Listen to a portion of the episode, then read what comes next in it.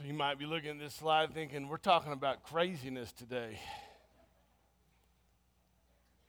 Well, and then you might have looked in your bulletin and thought, are we ever getting out today? That might have been your first question. well, by God's grace, we will. Um, we're actually going to stay on track with uh, the one another's today, but we're going to take a little bit different approach. Um, I want to. I'm going to start where Todd started last week. He said there was a statement that was worth repeating, and I would say, yes, it's worth repeating. And we're going to seek to unpack it a little bit this third week. And that statement was this We can only know the fullness of God through a shared experience of His presence in our lives. That's why this series of one another's is so important. Because it's not just about how we relate to one another, but it's ultimately about how we come to know God under this new covenant. You see, the church is where the Spirit of God dwells, where His presence resides.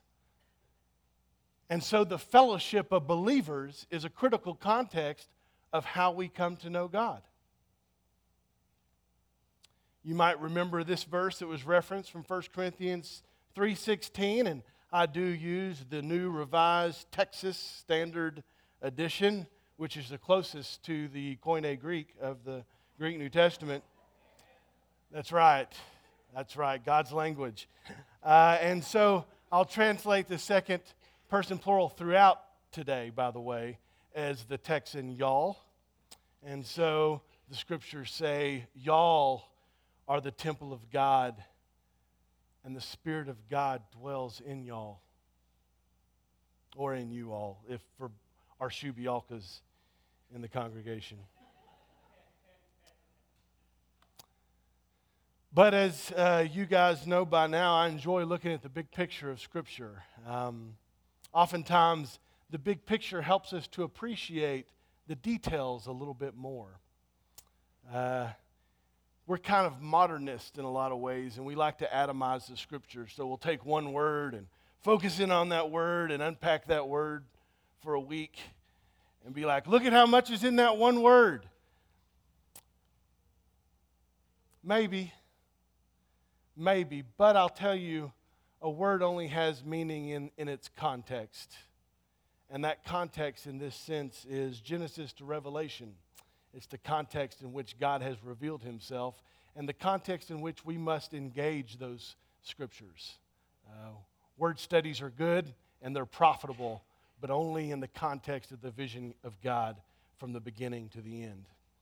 And so today we're going to take a big picture view and seek by God's grace to holistically look at God's presence among his people in the various temples of Scripture in order that we might understand better the importance of the one another's under the new covenant. Did you get that? That's our purpose today. Quit laughing, Matt Wade. As with any story, um, the place you begin and the final destination really do explain the path. And that's where we find ourselves today on a path, a path that has a very particular beginning and a very specific destination in, in which it's leading. In fact, uh, Genesis 1 through 3, and, and Genesis actually means the beginnings, uh, is actually a true history about the past that explains and gives meaning to the present. And so there's a lot of uh, there's a lot in those opening chapters of Genesis because it is actually trying to explain why we're where we're at, and uh, even in a sense, where it's intended that we're heading. Revelation 2022 is the conclusion of this true story uh, and the destination to which it is always heading all throughout Scripture. So, with these two pillars, they frame the story and vision of God. Well, we're going to start with the end today. And then we're going to come back through. Uh, as with uh, many stories, the conclusion often provides a very good guide to the themes and the ideas dominant throughout the story. And so it's helpful to look at where we're heading so that we can know when we begin and come up to this present point in redemptive history uh, where we've been, where we're from, where we are, and where we're heading. That might help us to understand the one another's a little bit better. Because here's the thing if we want to understand God's presence among us, and we do, because within that we come to understand how we relate to God, how we're to relate with one another.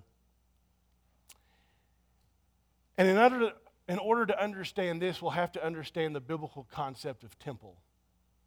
We'll need to trace that theme throughout so we'll have a better context for understanding what it means that the church is a temple of God and the Spirit and the significance of that. So, to trace this biblical theme, we're going to see where it's heading, where it began, and the path that it's taken up till now. Clear?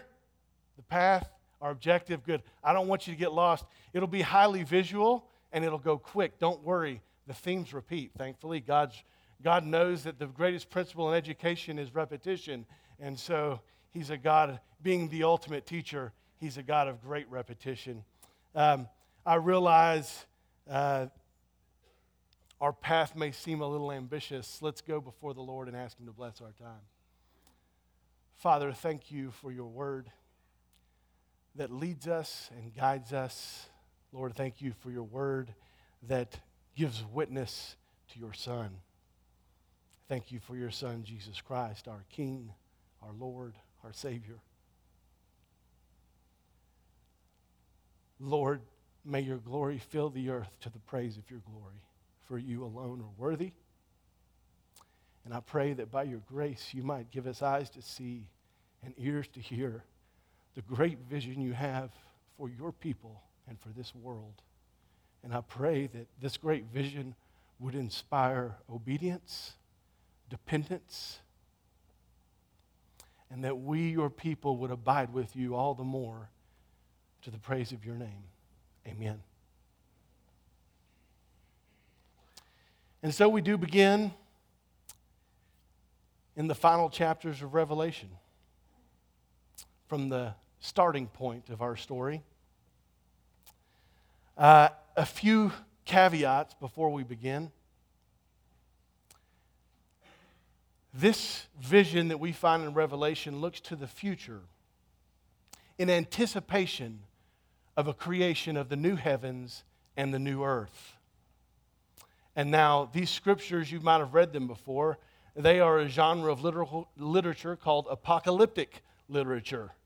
And you know, you know you're in apo- apocalyptic literature when you start reading about dragons and lions and anything with multiple heads or seven or more eyes or horns. You know you're getting into the genre of apocalyptic literature. And so it's very symbolic. And here's the reality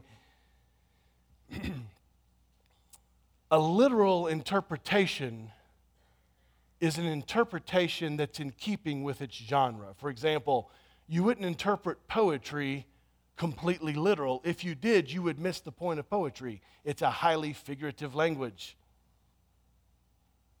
Same goes with apocalyptic language. Um, it's unlikely that Jesus is actually going to look like a lamb with seven eyes and seven horns and as slain as he sits on the throne. Now, that doesn't mean that that, that symbol and that image is without great meaning. Because you see, to interpret a symbol is not a symbol unless it refers to something real. Words are symbols, symbols that point to something real, and when they're put together, there's meaning there. Signs, you go driving down the street and you get to a red light. Well, that's not just a red light, that's a symbol, and there's a reality behind that symbol that keeps us all fairly safe. And the reality is this you need to stop when that light is red, and when it's green, you might go. And so there are symbols in apocalyptic literature, and they have to be interpreted in light of the context because there's specific meanings behind those symbols, and we're not going to interpret them all today. So, sigh of relief. However, uh, there are these visions, and we have to understand these visions if we're going to understand the point of where everything is heading. And so we're going to look at uh, Revelation 21 right now. And you know what? Here's the thing. You know, I, I would love to say follow along, and you're welcome to. But I want you to know this too that studies have been done. I'm an education guy, and just listening, they've actually found will help you to retain more. So listen and know this the words that I'm speaking are the very words of God, and you'll see them visually expressed behind me. It might be helpful because visions, by their very nature, are visual. So uh, try to listen and absorb and see the vision that God is laying out there before us. I'm going to start with Revelation 21. Then John the Revelator says, I saw a new heaven and a new earth, for the first heaven and the first earth passed away, and there is no longer any sea. Sea is symbolic for evil or void or darkness, just so you know, if that threw you for a loop. And I saw the holy city, New Jerusalem, coming down out of heaven from God, made ready as a bride adorned for her husband. And I heard a loud voice from the throne saying, Behold, the tabernacle of God is among the men, and he will dwell among them, and they shall be his people, and God himself will be among them. You hear the repetition? That's when you go, Oh, that's important. And you'll hear it all the way throughout. That's really the point of it all. Is God will dwell among his people. They will be his people, and he will be their God. That's our ultimate destination. If you walk away from anything, no, that's where we're heading. And he will wipe away every tear from their eyes, and there will no longer be any death. There will no longer be any mourning or crying or pain. The first things have passed away. And he who sits on the throne said, Behold, I am making all things new. And he said, Write, for these words are faithful and true. Then he said to me, It is done. I am the Alpha and the Omega, the beginning and the end. I will give to the one who thirsts from the spring of the water of life without cost. He who overcomes will inherit these things, and I will be his God, and he will be my son.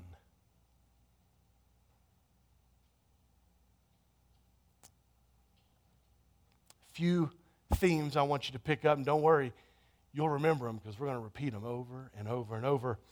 Death is something that is gone. This new heavens and this new earth has come down from heaven where God dwells. So God brought this city down and He made this city. Okay? And in this city, He dwells with His people. He's their God, they're His people. Death and the first things have passed away, and God rules uncontested from His throne. And His people inherit eternal life as sons and daughters of the living God children of God receive their inheritance. Okay? Not going to unpack it. Just keep it there floating around because as we go through the scriptures, you'll go, there it is, over and over and over. Here's where we are. Next ones we're going to look at Revelation 21 9 through 27. Then one of the seven angels, and by the way, each of these, it's really three parallel visions. Each of the new visions start with then. So just so you know, there's a cue there of why these are three visions, but they're parallel. Then, and they emphasize different things. One of the seven angels who had the seven bowls full of the seven last plagues came and spoke with me, saying, Come here, and I will show you the bride, the wife of the Lamb. Now, he's going to go through a lot that you're not going to necessarily see the bride, the wife of the Lamb, but remember, that's what he's revealing to him here, okay? And he carried me away in the spirit to a great and high mountain. Where does this take place? A great and high mountain. Remember that. That actually comes up over and over throughout all of Scripture. A great and high mountain, and showed me the holy city, Jerusalem, coming down out of heaven from God, having the glory of God. Her brilliance, brilliance was like a very costly stone, as a stone of crystal clear jasper It had a great and high wall with 12 gates, and at the gates, 12 angels, and names were written on them, which are the names of the 12 tribes of the sons of Israel. So imagine that big cube, you saw these gates, and you might not be able to say that. It says Judah in front, which means this gate would have been coming out towards the east. And there were 12 of them, three on each side, with each of the 12 names of the tribes of Israel, which, by the way, that's going to come up again. And the wall of the city had 12 foundation stones, and on them were the 12 names of the 12 apostles of the Lamb. Now, what was this about again? This vision? The bride of the Lamb.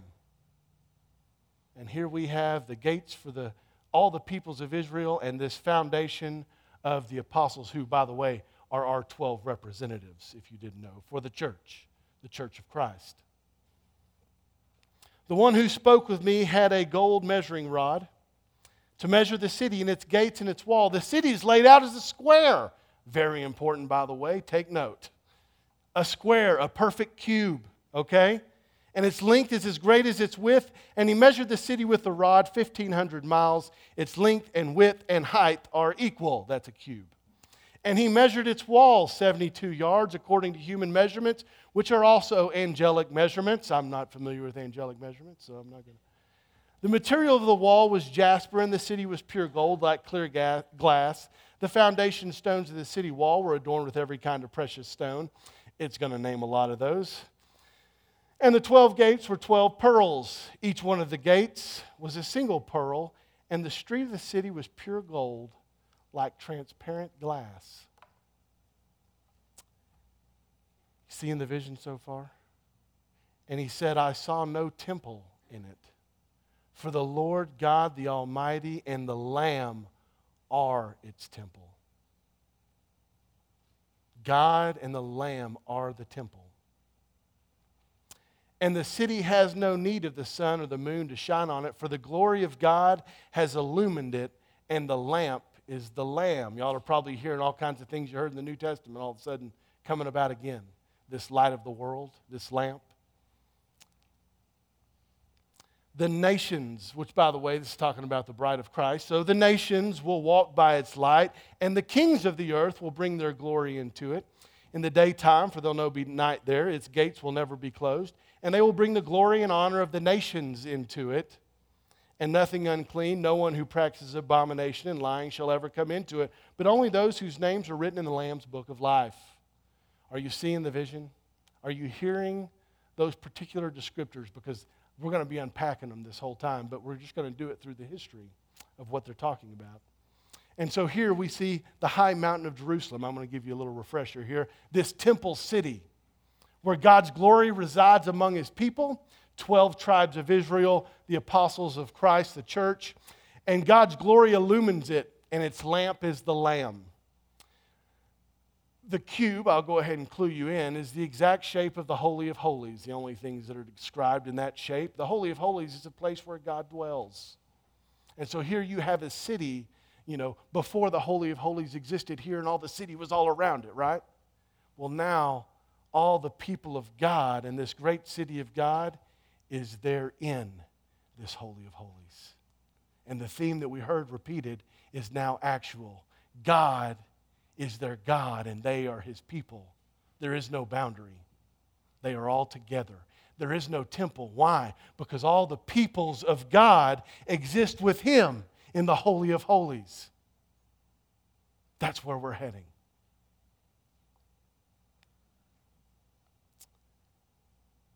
and the nations, the kings of the earth, bring glory into it. And by the way, remember, this is talking about the bride, the wife of the Lamb. Kings and nations. Because we're going to be talking about that too. It's actually a very important theme. So, the third vision, Revelation 22, just a few verses here. That was the long one. Then he showed me a river of the water of life, another recurring theme that we'll be looking at. Clear as crystal coming from the throne of God and of the Lamb. In the middle of its street, on either side of the river, was the tree of life, yet another theme that will be coming about, bearing 12 kinds of fruit, yielding its fruit every month, and the leaves of the tree were for the healing of the nations. There will no longer be any curse, just as there is no death, so there will be no curse, and the throne of God and of the Lamb will be in it. Another recurring theme God is there, the throne, the Lamb. His bondservants will serve him. Those again are his people. And they will see his face, and his name will be on their foreheads. Name is an important concept. Name is, for example, in a household, the name would be there, okay? And the name is the character, works, and reputation that characterize that household. And so, in an honor shame society, if you're in this household, you uphold that name so that you can bring honor to it. And if you don't, you have dishonored that name. And so the Lord's name will be on their foreheads. His character, works, and reputation will be manifest in his people. And there will no longer be any night, and they will not have need of the light of a lamp, nor the light of the sun, because the Lord God will illumine them, and they will reign forever and ever. They're going to reign forever and ever. And he said to me, These words are faithful and true. And the Lord, the God of the Spirit of the prophets, sent his angel to show to his bondservants the things which must take, soon take place. And he goes on from there. Here's the peculiar vision it's giving inside here of the throne of God and the Lamb. And yeah, you've got a highly stylized lamb, but that's okay. And you've got this river of life flowing through from it. From it, by the way, it's flowing out to the east. And you've got the nations there, the glory of God, and they're taking from the trees of life. So you see this vision here, and if I put them all together, you see something like this in this big vision, though there should be more people, and you know, I'm not an artist, so I can't depict it the way I might like, but that's fairly close. And you see the gates and you see the foundation. You get a sense of what this is, but just a sense, because I'll tell you, there were many, many books before those chapters that actually explain what all this is. But you know what? These are the themes that we need to be honing in on because it's the end of the story, it's the destination to which we're traveling. Very good. And so, now we have before us to unpack some of these symbols, and we're going to go to Genesis. And actually, don't be concerned if we spend some time here. Most of the symbols are all unpacked in the first chapters of Genesis, and then we'll just see them repeated throughout up to Christ. And you'll see that all of them are pointing to Christ all along, and then you'll understand where we are in this current form of the temple under the new covenant. And so, we move to a different time. Interesting parallel there. Okay, a new time. The creation of the heavens and the earth. We're in Genesis now. The story about beginnings that explain and give meaning to our present situation. Yes, Lord. Okay. And so in Genesis 1, we see God creating all the heavens and the earth, right? And do you remember the construction? God said, and it was, and he saw, and what did he say? It was good. And you know what? I just, sometimes it's important to define terms. We like, we say good a lot, right? That's good. This is good. These are good. What in the world is good? And I think Genesis 1 defines that concept for us, which is a very important concept. Good is that which is in keeping with the design and intent of the Creator. Fair enough? God said it was, He saw, and it was good. All right? Pretty simple definition. That which is in keeping with the design and intent of the Creator is that which is good. And so you have God create all the heavens and the earth and everything in them, and He blesses them. And, and then we get down to a point that, that, that there actually is a distinction in this story here. Because God has been spoken of in, three pers- in the third person, right? God said, God did this, God did that. And then all of a sudden it shifts to first person, which in a history you might pay attention when it does because it's a clue that something very important is coming. And so then in 126, then God said, Let us make man in our image, according to our likeness, and let them rule, I'm going to paraphrase, over all the creatures of the earth. Now, we hear image and likeness, and we often speculate on all kinds of things. And typically, what a society will do is take what it values and then go, that's what that really means. Well, this happened in a very specific context of the ancient Near East. And it's a context in which those terms have a lot of meaning and a very specific meaning. specific meanings we find repeating through Scripture. So I want to explain those just real quick. In the ancient Near East, they had this idea of likeness, and uh, this is a place where these are very much in sync. Likeness uh, meant that a man has a special relationship to God, like that of father and son. And the king was said to be in the likeness of God. The king of Mesopotamian lands of the ancient Near East was said to be God's son. That was his identity, was a son. And that identity is why he also, as a son, is why he came to be understood as the one who bears the image of God. And the one in the image of God has a special position and status as a king under God. Are you with me?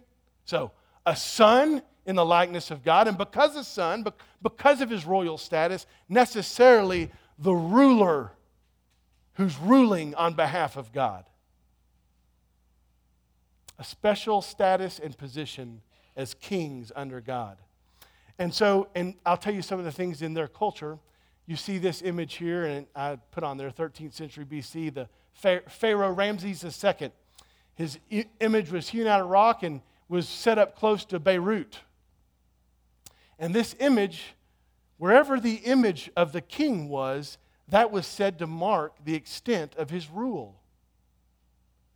And you might notice some interesting things about this uh, picture. Do you know what King Ramses' feet are actually on right there? Because this is important. Do you know what that's called? It's called a footstool. It's like, wow, is that a trick question? But a footstool at the throne of a king is a place where heaven meets earth. And the blessings of God are mediated through that king, and it flows out to all the peoples of his land. Are you with me?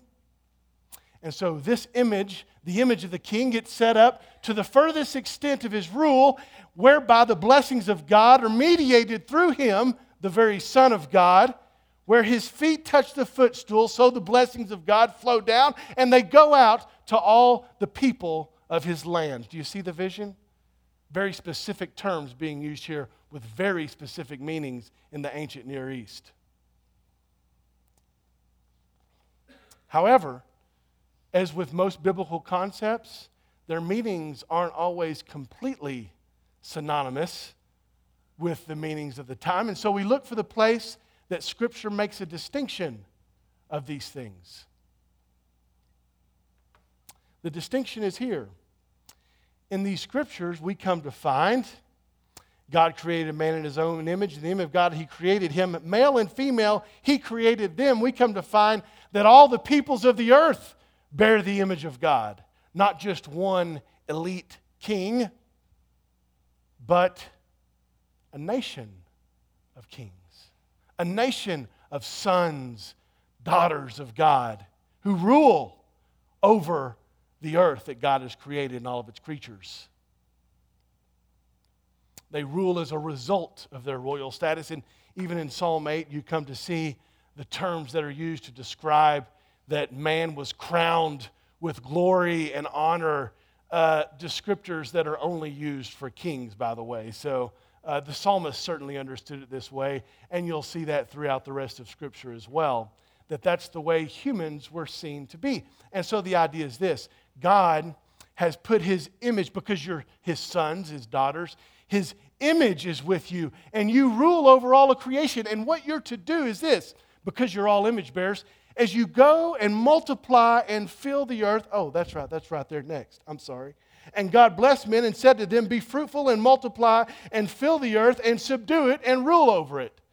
In case you thought that interpretation was wrong, the very next verse makes it very clear that that's exactly what he meant. So, because you're sons and daughters of God and, and God's image is there and you're to rule in his stead, he wants you image bearers to go and fill the earth with his image, right? To establish his reign over all the earth. To subdue it, that means to bring under the authority of. So you, kings of God, are to bring this whole world under the authority of God. Wow, wait till we get to the Great Commission. It was right there all, all along. And you're to rule, and this rule is a benevolent rule. You're to care for, you're to provide for, you're to guide all of life to coming under the rule and reign of God. And so there's a couple of things here. There's a covenant between us and God, whereby we are sons and daughters, his subjects, who do as he pleases. That's what he created us for. That's what's good. That's his will, which is good, acceptable, and perfect. But we also have a relation to all the world, to care for it, to lovingly rule, not a tyrannical rule. It's really more of a servant kingship.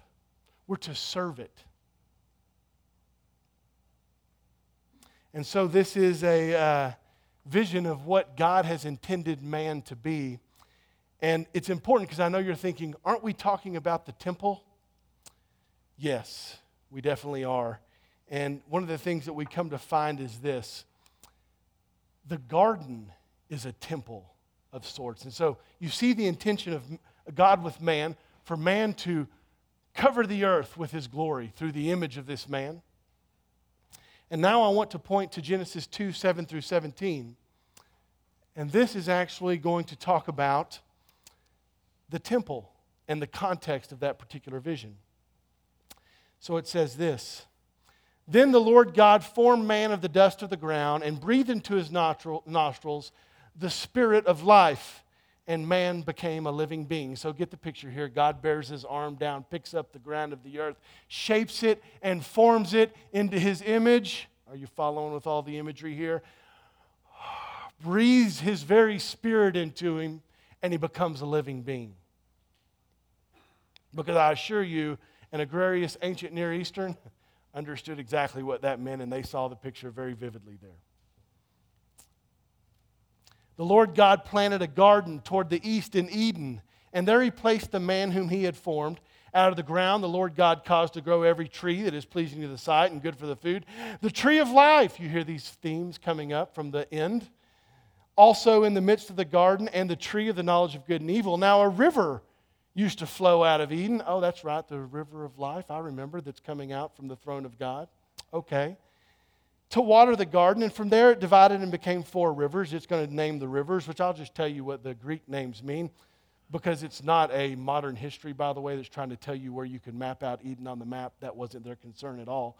And so the name of the first is diffusion. It flows around the whole land of twin- tent dwellings where there's gold. The gold of that land is good. The bdellium and the onyx stone are there. The name of the second river is breaking forth. It flows around the whole land of darkness. The name of the third river is a swift current, it flows east of the plains. And the fourth river is fruitfulness. They were commissioned to go and fill the world, be fruitful, multiply, and fill the earth. And by the way, before this story, it says God had not yet brought the waters, and there was no man to cultivate the garden. The very next thing it uh, addresses is God bringing the waters to fill all the earth. Do you see the vision? Well, if that really is the vision, my guess is the very next thing he's going to go to is putting a man in the garden. Let's see if he does that. Then the Lord God took the man and put him in the Garden of Eden to cultivate it and keep it. There he is, the two things he needed. The Lord God commanded the man, saying, From any tree of the garden you may eat freely, and from the tree of the knowledge of good and evil you shall not eat, for in the day that you eat from it, you will surely die. A few things about this garden. I want to point out real quick. And then we're moving real fast. But hone in right here. Understanding this garden is very, very important to understanding all the rest of these temples.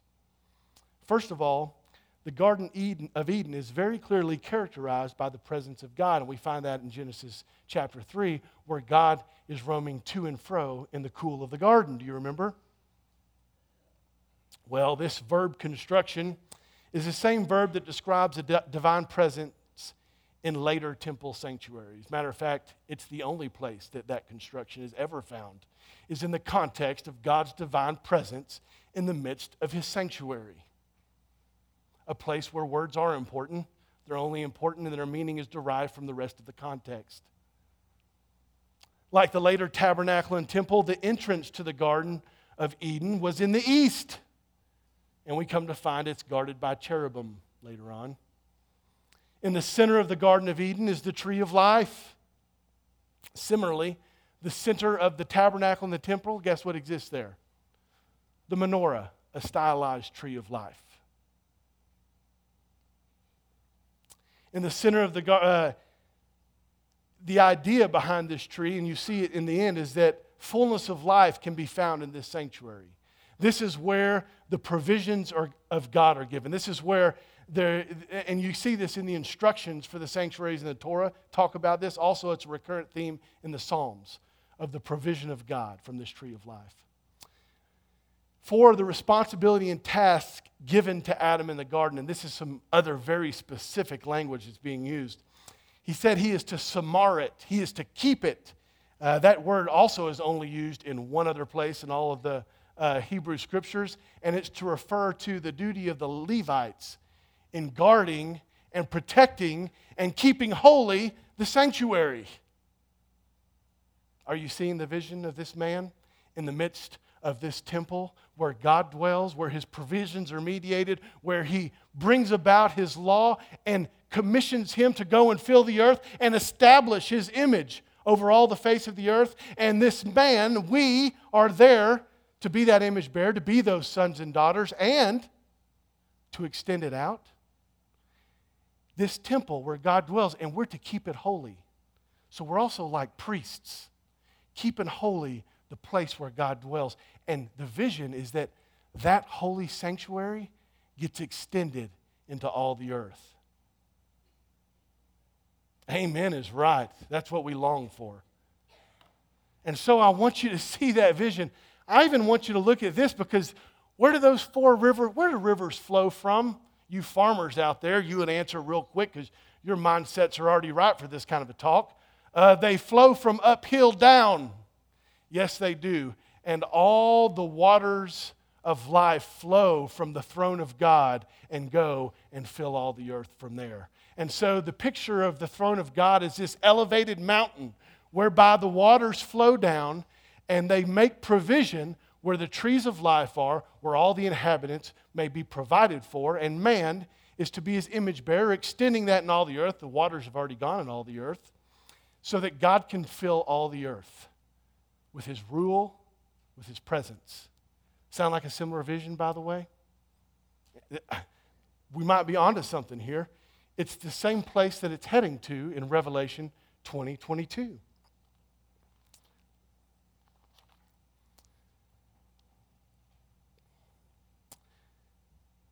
And so we know the rest of this story.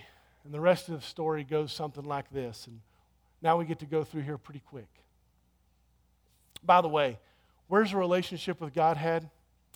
In his temple, where he's present with his people, where we enjoy his provision, where we come under his law, right? And where we have this covenant with him. Well, that becomes important because actually they violated the covenant, didn't they? They disobeyed God. They actually were not satisfied with his provision and wanted the one thing that he said they couldn't eat. They spurned his provision and they didn't trust him, they trusted Satan. And the ironic thing is, these rulers over heaven and earth actually stepped down. You might wonder how Satan became the ruler of the earth. We handed it right over to him. As we, the rulers, stepped down from our rule, did not keep the garden holy, took a provision that God had not given us and spurned his provision and disobeyed his law. We broke covenant. With the world, with God, we failed at every level. That's what the story of Genesis is about. And so we got rejected from the garden. Now, the garden's the temple, right? Where God's presence dwells. How can you be dwell with God and Him with His people if you're expelled from His presence? Well, that's the great question of Scripture. It's not how might I be saved. A question comes before that is what does salvation even mean? Jesus describes it. This is eternal life that you may know the Father and the Son who He sent. He said eternal life actually exists in that temple where God is, but you're outside of that. And so we need to be saved. We need to be brought back into the presence of God, whereby we can enjoy the covenant with Him and carry out His purpose for us. Those made in His likeness, His sons, those who are His image bearers, establishing His rule over all the earth. And so we're expelled from the garden. And then we come to, to uh, Noah and we see, and God wipes out the earth. And he tries to establish Noah, but we see this man is a failure. It ain't going to happen unless God intervenes in some way. And this is the ultimate show of that, and that's the Tower of Babel. This is man's real response to his current situation. It's this. I want to read just verse 4 here. They said, well, first of all, they settled to the east, so they're going out away from God, where they used God's provisions to fashion brick and tar into mortar. And this is what they said in verse 4, chapter 11. They said, Come, let us build for ourselves a city and a tower whose top is in heaven. And let us make for ourselves a name. Otherwise, we'll be scattered abroad over the face of the whole earth. Did you hear similar themes in that construction? Well, they're there intentionally so that you don't miss the meaning of what the Tower of Babel is, which, by the way, is what we gravitate towards. It's the gap of the human failure. Who's the builder of the holy city? Remember? Comes down of heaven from who? God. He's the builder. Well, oh, we're building our own city here. That's right. And whose residence is it? God takes up residence in his city and brings his people in with him. You know who resides in this city? We do. And you know what? God doesn't get to exist in heaven over to himself, ruling all things. We're going to build it up to heaven so we can rule over all things. Not to rule under God as sons, but to rule as Satan tempted to actually be like God not as sons, as sovereigns over our own lives. And because who does reside in the heavenlies, by the way? God, yeah. We want to go overthrow him. And who determines the place, the patterns, and then takes up residence in the temple? God. Well, they did. This is the temple we'll build, and we'll do it the way we want, and we'll build it all the way up to heavens, and God will become irrelevant and redundant. And that was the intent. How can we make God irrelevant? And whose name was to be established? Was it the name of God? The character, the works, the reputation, the renown of God? No. We'll make a name for ourselves. We will, we will be unto ourselves a standard of what is good. And every man, I'm going to, here, here's one you hear in Scripture that should send chills down your spine. And every man did what was right in his own eyes. Let that be a warning as we come here closer to the temple now, because there will be a place of great conviction for us. They wanted to do it their way, not God's. I want to do it a way that I like, that suits me pretty well. That's, that's what the Tower of Babel is all about. And I want to make God redundant and irrelevant. I want to make sure I can secure the path and all the things that I want.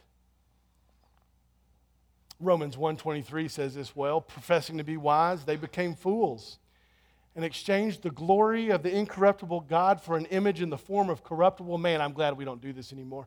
They exchanged the truth of God for a lie and worshiped and served the creature rather than the creator who's blessed forever. Amen. That's Dubai and the current tallest uh, skyscraper in the world. By the way, there's two more planned to top it, the tallest of which is one mile high.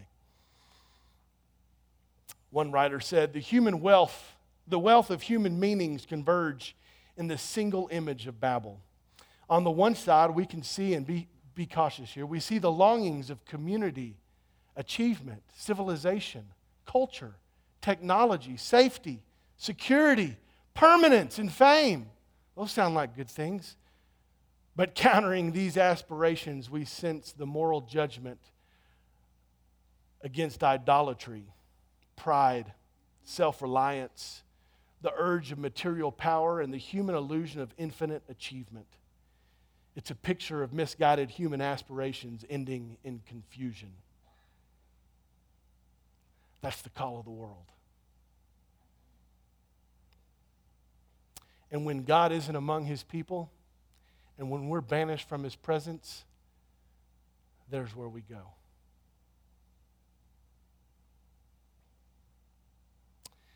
So then all of a sudden, God moves and he shows himself on several mountains in his glory, and he starts to reveal himself in what they call theophanies, appearings of his glory, and he speaks. And he delivers, he raises up a people with Abraham, and, and he delivers them from Egypt.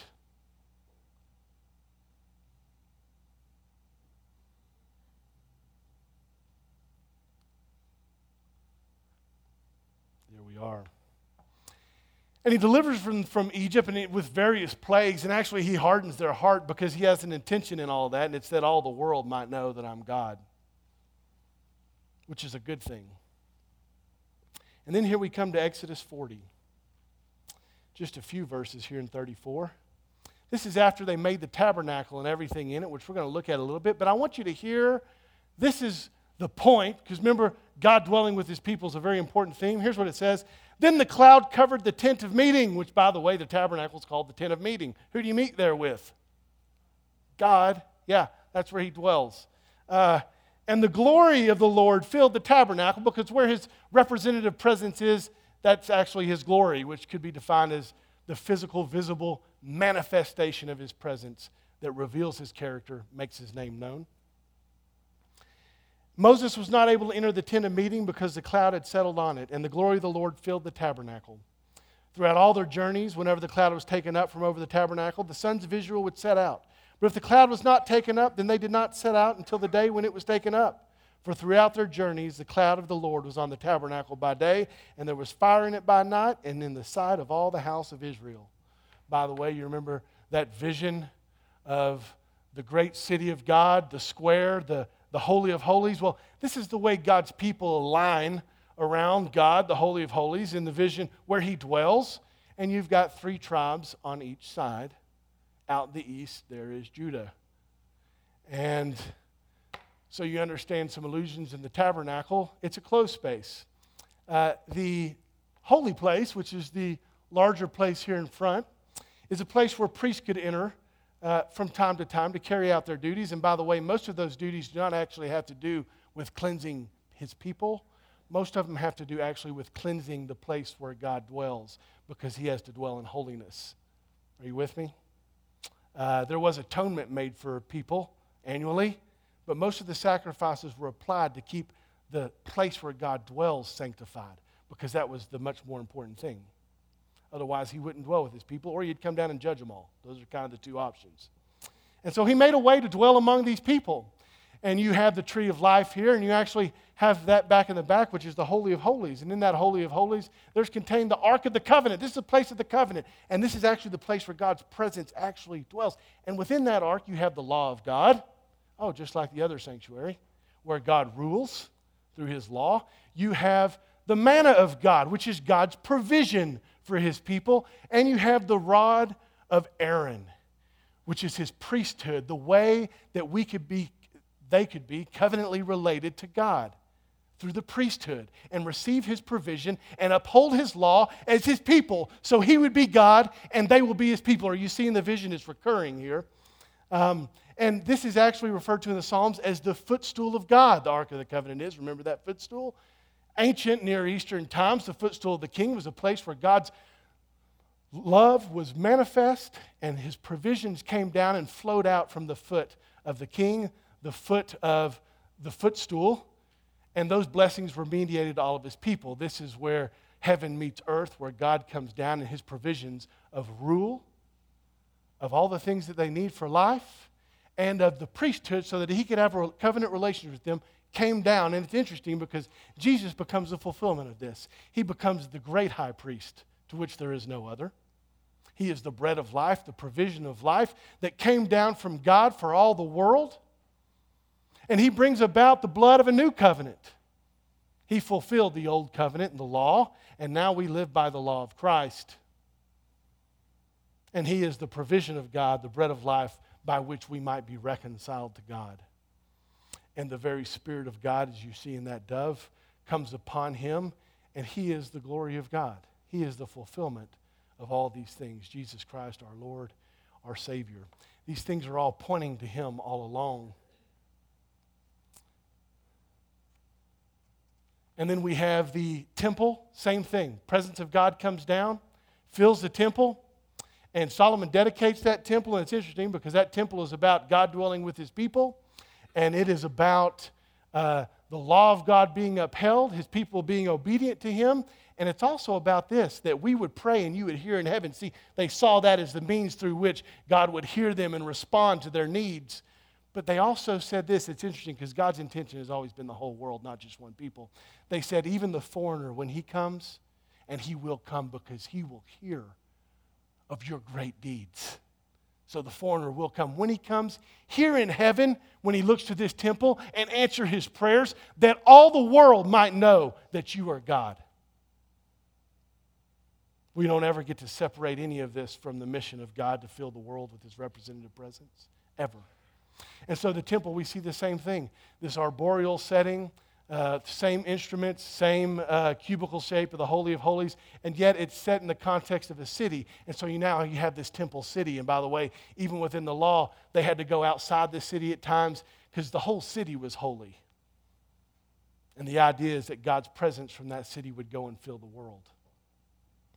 But they fail continually. And then all of a sudden, God makes provision because we just can't keep up the covenant. We're not good enough. We're ultimate failures. And by the way, he's been communicating Christ all along, and all of a sudden, Jesus Christ comes on the scene. This one who is the actual Son of God. This one who bears the perfect image of God, for he is God, very God himself. Made man, came and dwelled among, he, here's the language of John, he tabernacled among, among us. And he's the bread of life. And we uphold the law of Christ and He's our Lord and our King, the very Son of God. And just like the dedication of all tabernacles before, so he comes. And the Spirit of God descends on him like a dove with great glory. And the Father shouts out from heaven, This is my Son in whom I'm well pleased. Listen to him. And yet, he didn't come to reign the way we thought he would. Instead, he comes and he becomes the sacrifice for us. He becomes the path by which we might be reconciled to God because you remember the wages of sin is death. And so God is reconciling us to himself through his Son. And so the Son has to go and bear the curse that kept us apart, right? Death separation. And so Jesus is separated from the city. That's why I like that picture, by the way, because he's brought outside the city. What's the city? It's the temple city where God's presence dwells. Well, he was cursed. He was set outside that city, bearing the punishment that we had been given as sinners to be outside the presence of God. And he took on the very judgment of God in death on behalf of you, behalf of me.